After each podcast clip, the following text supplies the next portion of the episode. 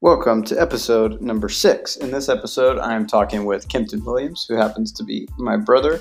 And ever since Kempton has had a job, he has always been doing interesting real estate things, going in and out of houses, moving into them, living in them for a week or two, moving out of them, renting them out. So I thought it'd be interesting as a different perspective from starting and running or acquiring a business on the side of your professional job this real estate aspect that you can do when you have a solid W 2 income as a way to start generating passive income on the side with your job. Hope you enjoy.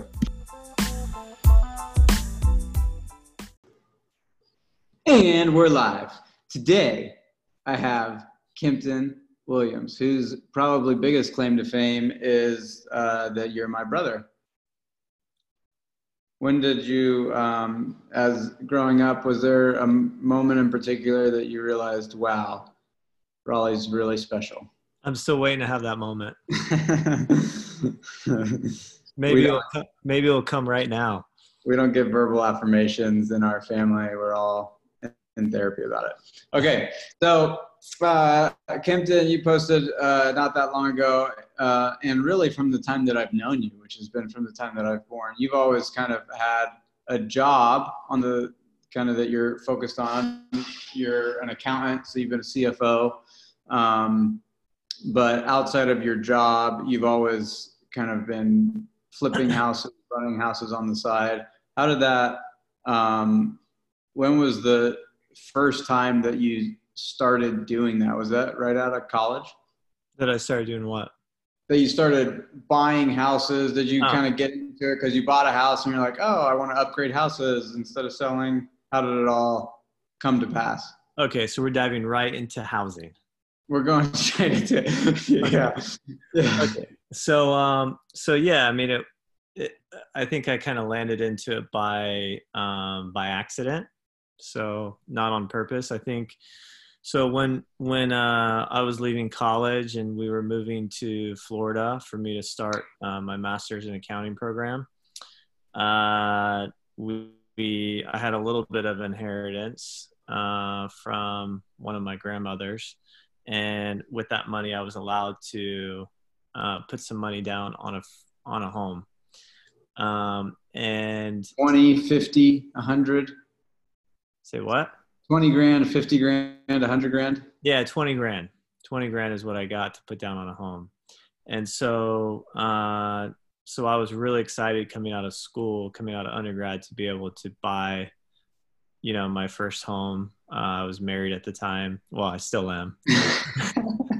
but uh, I had already been married, and uh, and so we started looking at properties in Florida to as our first kind of starter home. So that home that we ended up buying uh, was about 200k, and um, and and and to be fair, uh, that money that I got from my family did help jumpstart buying my first home with a bigger deposit. You know, most people probably can't out of school afford to to put 20k down on a home, but I was blessed to have that little bit of a, a head start with that additional money. And so when we bought that home, it, you know, we knew it wasn't our forever home, but um, I did, I didn't have any intention at the time to, to rent it out. The only thing that I can say is when I was in college, um, I did help property manage uh, some some properties for others, and so I had kind of been through the program of, you know, making a home look nice, you know, listing it on Zillow, for rent or Craigslist at the time is what we used to use uh, for rent, and then uh, vetting out tenants and finding and finding tenants. So I had a little bit of experience, but I wasn't planning on applying that yet in my personal life. On my first was, oh, the, where was this relative to the housing crisis? This was, oh, this was 2008. You- so actually, the first home that I bought was a foreclosure. Um, so this was in 2008. Um, like, like a short sale REO. It still hadn't hit. Uh, well, actually, let me edit that. It was a, still a short sale, mm. so I hadn't gone through the full foreclosure process yet. And it, and and the home that I bought had originally sold for three hundred and sixty thousand, in 2005, and then I bought it for 208,000 in 2008. So that's the kind of value inflation that was occurring before you know 2008 and then it still it went down. I mean even from when i bought in the market still continued to decline um even more. I mean my home lost value even after i bought the property. And what so in a short sale did you have to bring extra cash I don't know. I don't know when FHA program. I mean, you know, now FHA you put three percent down. I don't know if that was a function of housing crisis or if that. Yeah. So this first home, I didn't because I was putting twenty percent down. I didn't have to. I didn't um, have to go through the FHA program or have uh, uh, insurance. Mortgage I guess insurance. you were going to school. I was going to school. Yeah and work. I, I was going to school and I started working. So I was working full time, going to school at night. Oh. Um, and so, uh, so yeah, so uh, on this first home, it was a little bit of a because I had more of a conventional mortgage. Yeah, short sales were, and I had and I had helped people buy short sales when I was an undergrad, as kind of like a, not as a uh, a real estate person, but just as kind of like a real estate investor. I kind of helped scout out properties. Um, and yeah, depending on the property, you have to be, you have to have your ducks in a row. You got to have your financing in place, you know, because a lot of times it's a multiple offer situation. And, and you were getting financing based on this new job that you had in Tampa. Yeah. So you had this. How long did you stay in this house as you're getting your master's of accounting? So in 2008. So in 2008, I bought the home, and then, um, and then really what happened was in 2011 is so after I'd been in the home for a couple years, um, I was always looking. So as a hobby of mine, I was always kind of looking at real estate. I was always on Zillow at night. I was always looking at houses for no other reason that, other than I just enjoyed doing it. And um, and so in 2011, I found um, so over the course of a few years working, I had made some bonuses. I was, uh, I mean, I was, I just graduated with my master's degree. I had kind of some cool things happen at work where I, you know, I got a few bonuses that I was able to kind of save up. And so I started looking for my next property. And, um, and so that's when I found my next one. So I went from a $200,000 home to a $330,000 home that I ended up finding. And for me to do the $330,000 home, I didn't have, um, I, I did, that was my first FHA loan um, where I put, I can't remember if it was three and a half percent or 5%, but it was definitely through the FHA program. So explain real brief what an FHA is, what you have to do. Um, so I, so I think FHA stands for like first time home buyers or something. Uh, I'm not exactly sure. You can Federal Housing Authority. Oh, okay, maybe Federal Housing Authority. Anyways, the way the program basically works is if you're moving into a home as your primary residence, so that's a key qualifying factor. You, um, the government has this program in place where you can base it, it helps you uh, obtain a mortgage at a lower down payment. So the thought process is if you're moving into the home, you're a less risky um, a tenant yeah. of the of the loan. Yeah. And so therefore there's a little bit of it's not assistance, but they just allow that you don't have to go through a conventional loan, which normally you have to pay conventional loans you have to pay 20% down. Right. Uh, but an FHA loan allows you to pay less than 20%. And there's varying degrees of how much less. You can do three and a half, you can do five, I think you can do 10, maybe 15. Um, and and the kicker on an FHA loan is that although you can put a very low down payment on the home, you have to buy uh, an additional insurance on your mortgage called mortgage insurance. Um, and so that kind of helps whoever's doing the ultimate loan for you, whether it's Chase or Wells Fargo or Bank of America or whoever, have some insurance protection in place in case of a default. Yes. So that this program is only a lot, uh, permissible if you are moving into the home. Right. So a lot of people ask me, you know, how did you do, you know, how did you, if you, you honestly, the hardest part of the whole deal is getting into that second home. Like your first home is pretty easy because you can do an FHA loan. I happen to have done a conventional loan because I had some inheritance money, but you, the second, the first home for anyone is as long as you have a, you know, your debt to income ratio is, is is um, adequate, you can usually qualify for a home with a very low down payment.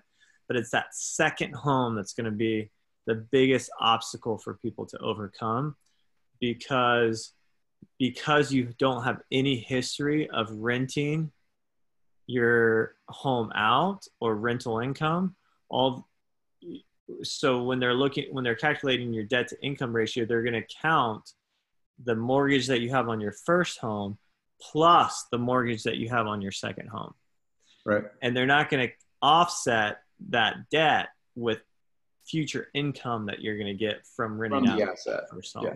So that's kind of the uh, of the whole deal. The hardest part is getting over that hump where you can work it out so that you can qualify for two loans, whether it's you have enough income from it or uh, your deposits, your down payments bigger. You have to figure out how to get through that first, that second home with not having any rental income experience. After you get through that second home, it's easy because it's, as soon as you have uh, one year or two years of tax returns showing rental income on your properties, um, banks will look at you as as a more sophisticated candidate and will allow you to kind of keep progressing and keep adding loans to your to your debt you know Right. to your history. And so that's the that, that that's the hardest part of all of it is qualifying for that second loan without having any rental income offset for them to look at your debt to income ratio. Because you got to keep it under like 50% like your total debt your total monthly payments that you have each month your mortgage your car payments your insurance uh, credit card minimum payments all of your debt needs to be less than 50% of your your income how much you're making from work through a w2 employer if you're not making money through a W 2 employer as an employee, you need to have two years of business income. And It- um, And so it's that second home that's the hardest. Once you get past the second home and then you get into a routine of renting out homes, uh, it becomes much easier for the and they don't they don't let you roll multiple FHAs, right? Because the whole point of the FHA is you have to be claiming it as your So that was what I thought. Um, and I don't know this, um, you know, so don't quote me on this. but um, but um, through my experience, there was no limit. No one could ever answer for me, or as I progressed from FHA loan to FHA loan, no one ever told me you have too many. You you're not allowed to do no, another one. Um, it was almost like as long as you had the intention to move into the home as your primary residence, there was no limit to how many you could do. There may actually be a limit. right. I just never Because the most you had at one time was how many? um maybe 5. Five simultaneous FHA mortgages on five properties all at the same time. Yeah. And to do that what you had to do was what I had to do was move into each one. So when you're when you're closing on an FHA loan, you have an affidavit you have to sign at title at closing that says you are moving into your home. And Right. that's what is the is the most important part. I don't know if there's actually a limit of how many like if you can close on a loan and 3 months later move into another property and then close on a loan and 3 months later move into the my cycle was never that fast. It was maybe the fastest was 18 months or something. And so it, I never reached I never I never reached an area where they said no no more, you know. Yeah. But I was always wondering how many more I could do, but I and when I would research it, I couldn't find anything out about it. And whoever I was working with from a financing perspective didn't care. They just wanted to close a loan. So. And you always preferred the FHA plus the PMI plus the private mortgage insurance, that extra couple hundred bucks over going 10%, putting a. Well, it wasn't that I preferred it. Yeah. It was the cash limitation. So the more cash I could have for my next deal right. in my bank, the better. So I always, yeah. So, so paying the mortgage insurance premium every month was a cost of me doing business this way. And and now- there, and and there are, you know, there was one home that I got to point. The mortgage insurance doesn't stay on the entire time. Uh, so there's twenty percent.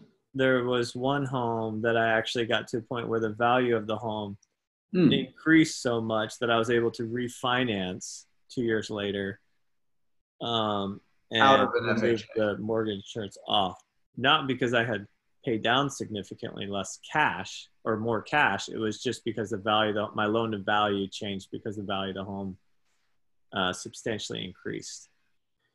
Now that you've had uh, properties that you rent out and the FHA, I mean, because FHA normally sets limits based on where you live.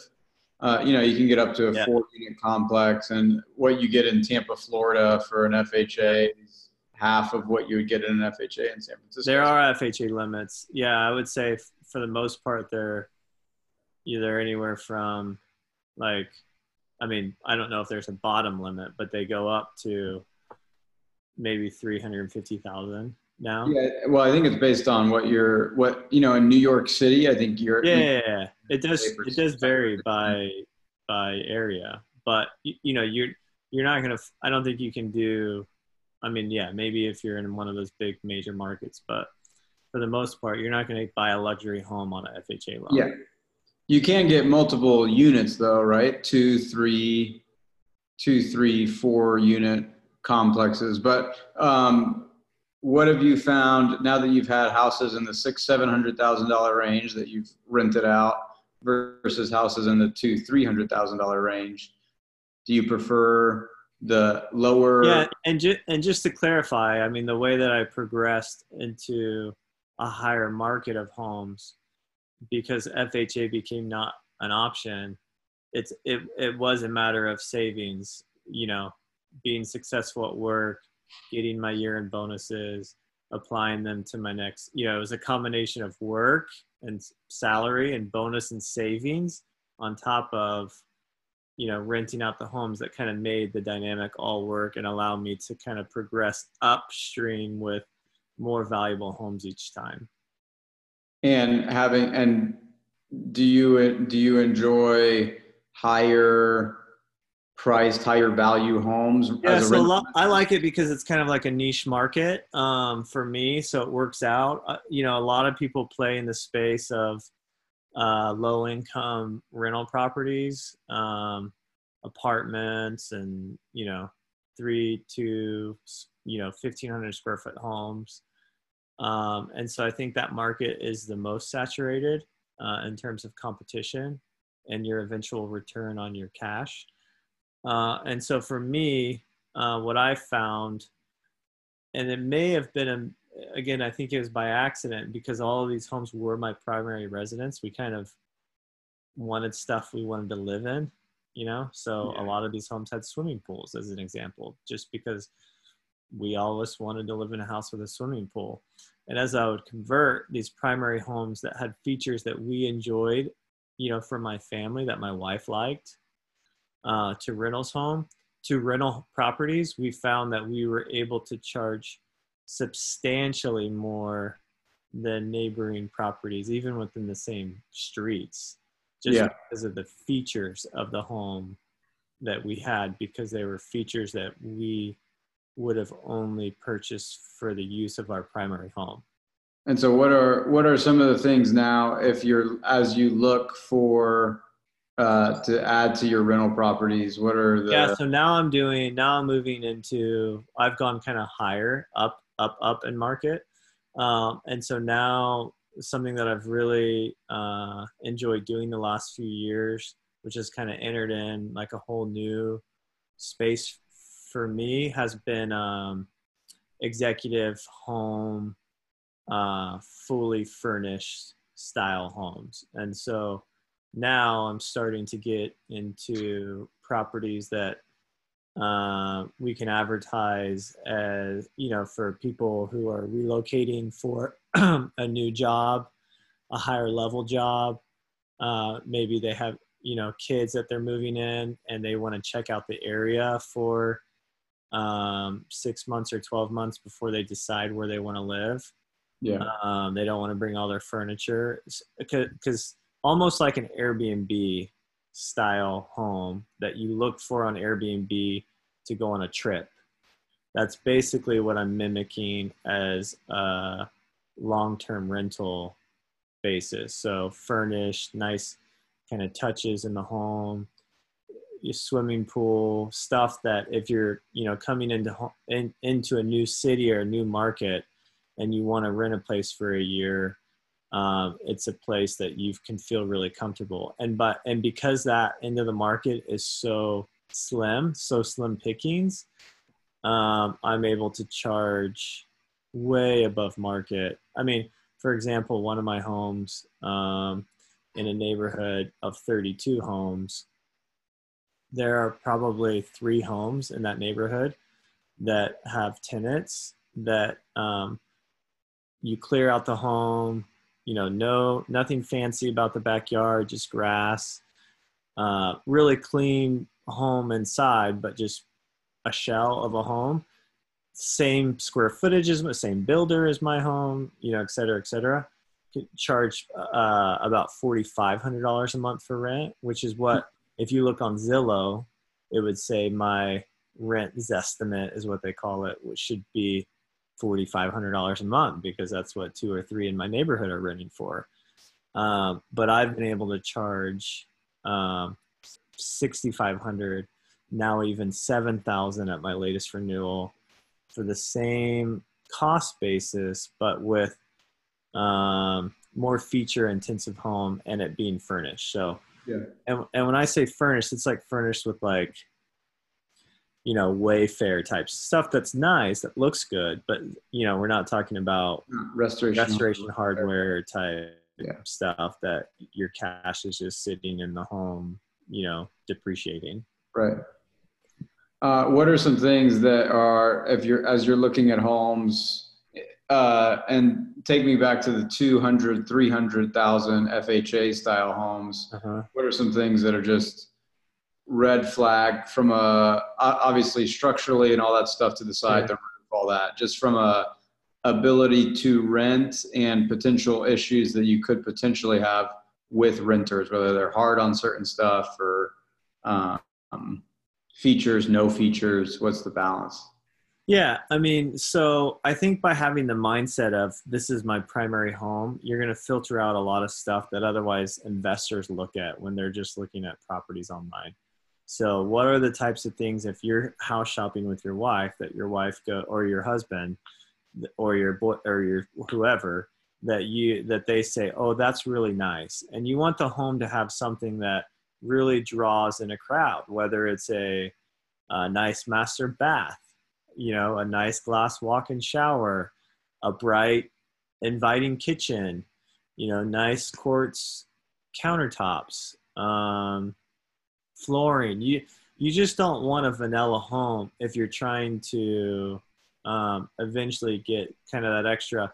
Because even in a neighborhood where, for example, I have a rental home that, um, you know, the home was two hundred and sixty thousand uh, dollars, is what I paid for the home, and then I probably put fifty thousand dollars into it um, in renovations just to update it a bit, and and and because of that, I'm I'm able to get an extra five hundred dollars a month uh, more than what it's worth online, just because when people the nice thing about rental eh, rental properties is there's no appraisal there's no one going through the home before you sign a lease that says, nope, this isn't worth this rent.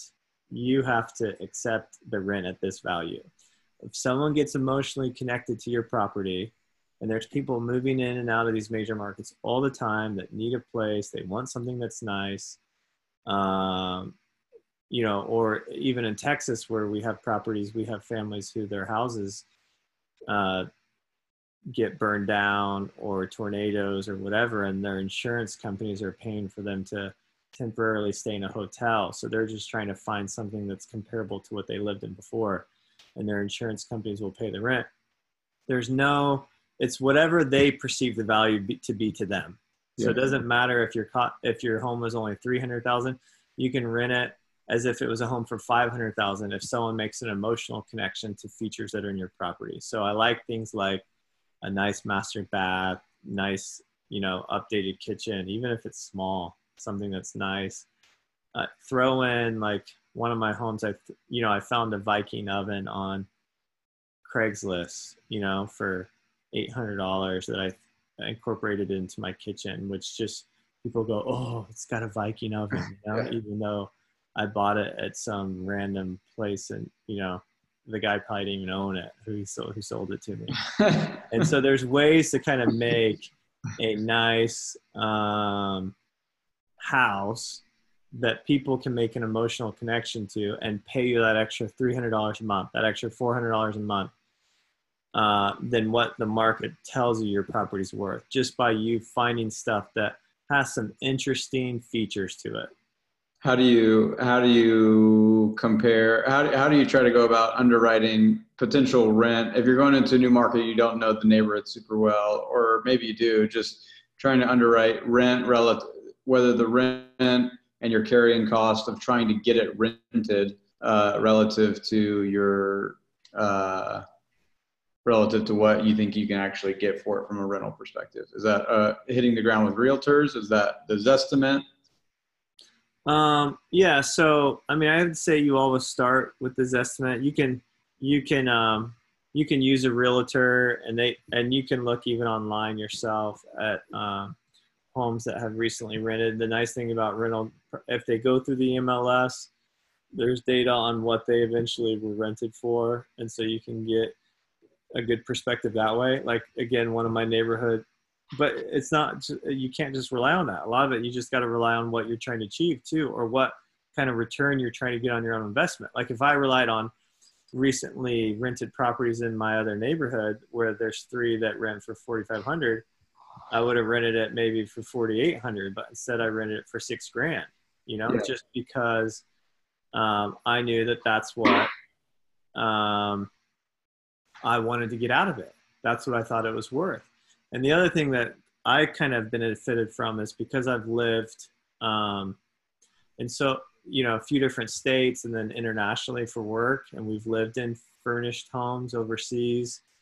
Um, I kind of I have a good perception of what it, what homes what you can get for homes in many different markets based on the features. And I'm telling you, the stuff that moves, the stuff that you know becomes a bidding war the stuff that you can charge uh, an extra $500 in rent is when you get two or three passionate uh, husbands or wives who find something about the home that they really want and they want yours and and they'll pay that extra $500 a month just to beat the next guy. Yeah. How no do you appraisals needed just emotion. How do you go about marketing it usually once you're ready to rent it out? And um, i've yeah. always done it myself. Um, i've always a lot of people ask me about property management. I've always um, managed the properties myself um, because i was just so greedy about that return i wanted you know every dollar i could get from it um, and I found that it wasn't that much work, and I was able to kind of absorb it while I lived domestically in the U.S. The only time I, e- even when I lived internationally, I still managed it myself. I, I came up with solutions so that my tenants could let me know uh, if they need anything. As an example, like I, I started pulling home warranty policies out, so you can go to like American Home Shield and pull a, a policy out on your home, whether it's rented or it's your own private home, you can. And so I would do something like that where I would pay like $80 a month for a home insurance policy that then basically if my tenants had any problem plumbing electrical ac uh, even pool equipment could be covered um, you know i i set it up so they could submit the tickets directly to them and then it was basically covered. But the only thing that i kind of outsourced when i was living overseas was the advertising of the homes because i couldn't show the homes physically anymore myself like i could when i was uh, living in the us or or even in the same state. That's when I would hire a, a realtor to do the and realtors for the most part don't like to do listings for um, rentals they don't there's not a lot of money you know it's usually it's not a percentage of it can be a percentage of the rent but usually they'll do it for a flat fee um, that you can pre five grand three grand yeah so i think um, you know usually the usually the flat fee should be something less than what one month's rent is. Uh, so, yeah. um, you know, you should, but, but even still, I have, I have friends, um, in Nashville where I live now who they rent out properties on the MLS for a flat $300 fee. Uh, just because, um, they're just doing volume. So they'll list it and, and just churn and burn and hope they get you, you know, hope they get whoever they're showing the property to on the other side when they go to actually buy their first home or whatever. And so you can you can list on the MLS even flat, you know, if you there you can do flat fee listings. You can pay websites $300 or $100 to list your home and then you vet all the calls, you do all the showings. You may it just depends what stage in your life you are professionally and personally. I've evolved from doing everything myself, every showing myself, you know needing every to save every dollar to now I let I'm more open to professionals doing the work just because I am more diversified in how I spend my time. Right. And uh, what what were what do you do currently in terms of managing? Uh, you know, you have somebody getting into it. You have to figure out. Obviously, there's the house criteria, and then you have the whole other side of how do you underwrite a tenant how do you get a lease how do you kind of go about how did you go about navigating those at first as you were first coming across those? A new lease? Is this tenant credit worthy? So the first thing you do is the, the first thing you do is you create an application process. So the first thing if you list like i did for many years i would just list it on zillow. I always listed my listed rented my properties um, just using zillow by owner. Um, I never had any problem.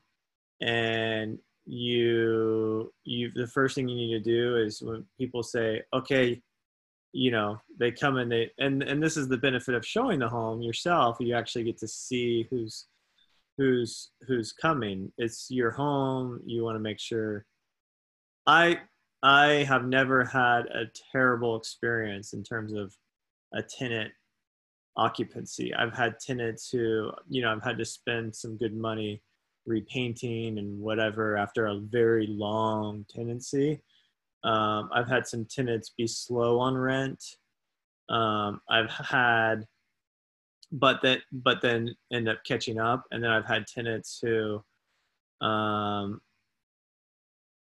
you know, just couldn't afford it anymore that had that had to move out, but I never had to go through the full eviction process. Mm. Moved out. We they moved out amicably. So I I I lost a month or two of rent at the end of the day because we just parted ways. But um, but for the most part, um, I've had very good experiences with with tenants uh, and and care, and I think a lot of it has to do with a the market that I play in, um, it being you know 200 300 you know to $800000 properties. And so the families are in a different stage of life. Um, you know no one's working at mcdonald's as their primary income. Right. And then um, and then and then b i've i've got to physically vet out these ten, i mean you learn a lot when you tour your own home you know? You see the kids they're how excited they are about the rooms. You see how the parents react. You can smell if they're smokers. I mean you can figure out a lot by just showing your home yourself and it saves you money. And then three, application. I always had, you know, I I use the same application form that today that I started uh, eight years ago. It was literally just I I looked on Google Docs, you know, images for tenant applications, and you'll find hundreds of different options. And I probably pieced a few together that I liked. Um, and it's just a one page application form. So when they're leaving my house and they're like, what's the next step? Well, the next step is you fill out this application. It's got employment verification. Uh, it's got, um, you know, all these things. And then I have it and, and I could do what I want. I, in the early years, I never even did credit checks. I just went off of what their income was. And a big question for me is what, what are you used to paying for rent? Yeah. So I've weeded out a lot of tenants who, or prospective tenants who come to my house with big eyes. we can make this work. And my rent's three grand, and the last rent that they've done is fifteen hundred. You know, right. and so you get that application versus someone that's been paying twenty five hundred, and you go, okay, I'd rather rent, take my chances on the person that's going five hundred dollars up in rent than the person who's doubling their monthly expense for rent. So I always kind of process these applications myself. For the longest time, I cared about pets. I cared about uh, how much money they made, what kind of companies you know that they worked for. Um, but I never did credit checks. Um, and now, these latter years, I do credit checks. So now, you know, there's platforms you can use, especially if you're doing it through a realtor, where um, you know they'll get a link they'll have to pay for it the 30 you know i never charged them in the early years a application fee but now you can make it so you send your prospective tenant a link to a website and they enter they type in instead of writing it on your paper all of their employment information social security numbers and then you actually get a credit report Yeah. and you as the landlord get this kind of nice you know credit report on what your tenants you know rating is Which Zillow does, if you go through a Zillow rental manager now, Zillow, if they apply through Zillow, they'll do, yeah do all that and give exactly you eviction. so there's there's a ho you can do i guess my point is is you can do it as homegrown as i did where i was i was advertising on zillow and craigslist. I was taking my own phone calls. I was showing my own properties uh, doing my own application that i created in word that they would scan and email me. Uh, i created my own lease um, you know just through online research. Yeah. um, and and so you can do all that or you can go yeah if you're doing it through. Zillow Property Manager they have all these tools now if you do it through a realtor your realtor will guide you through the whole process so there's there's a host of of ways to kind of filter it through but the key for me was always uh, in terms of choosing one applicant over another was um, how much are you used to paying in rent and for how long Yeah. Yeah, I, def- I think that there are a lot of people that uh, get overwhelmed because they come from a professional background. And so they try to run their rental properties in a very professional way and add a lot of layers and make the process overly complex. So they just decide to not do it at all because they're like, oh, I need to get a property management company. I need to yeah it becomes overwhelming and it becomes and then with all those layers and processes it becomes expensive Yeah.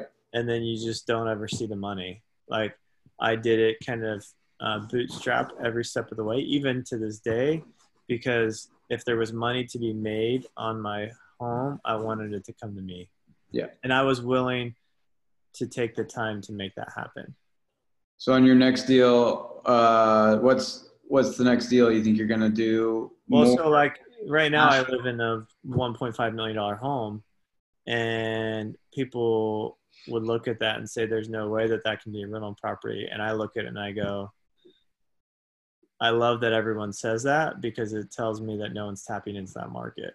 yeah, So I know hands down when I'm ready to move to my next home, um, a 1.5 million dollar home can make a great rental property because there's someone that's moving into my city who wants to live in a sick place and is willing to pay premium while they sort out the area. Because I would have when I moved in. I wish I didn't have to close on my house before we even moved into the city and that we didn't even get to pick which schools because people's circumstances are so different and there there are hundreds of people moving into cities each day and there's tens you know or 20 different reasons uh, and structures to how and why they're moving and so you just need a few that kind of fit into that niche and all of a sudden you have yourself um, some good cash on cash return. Yeah. I like it. Okay i'm going to go on zillow right now and uh, get working on the next one. You've also lent to me on some house deals so uh, i'll be hitting you up on the lending on that. Um, all right man appreciate it and, and uh, say what's up to mom. See you man. Peace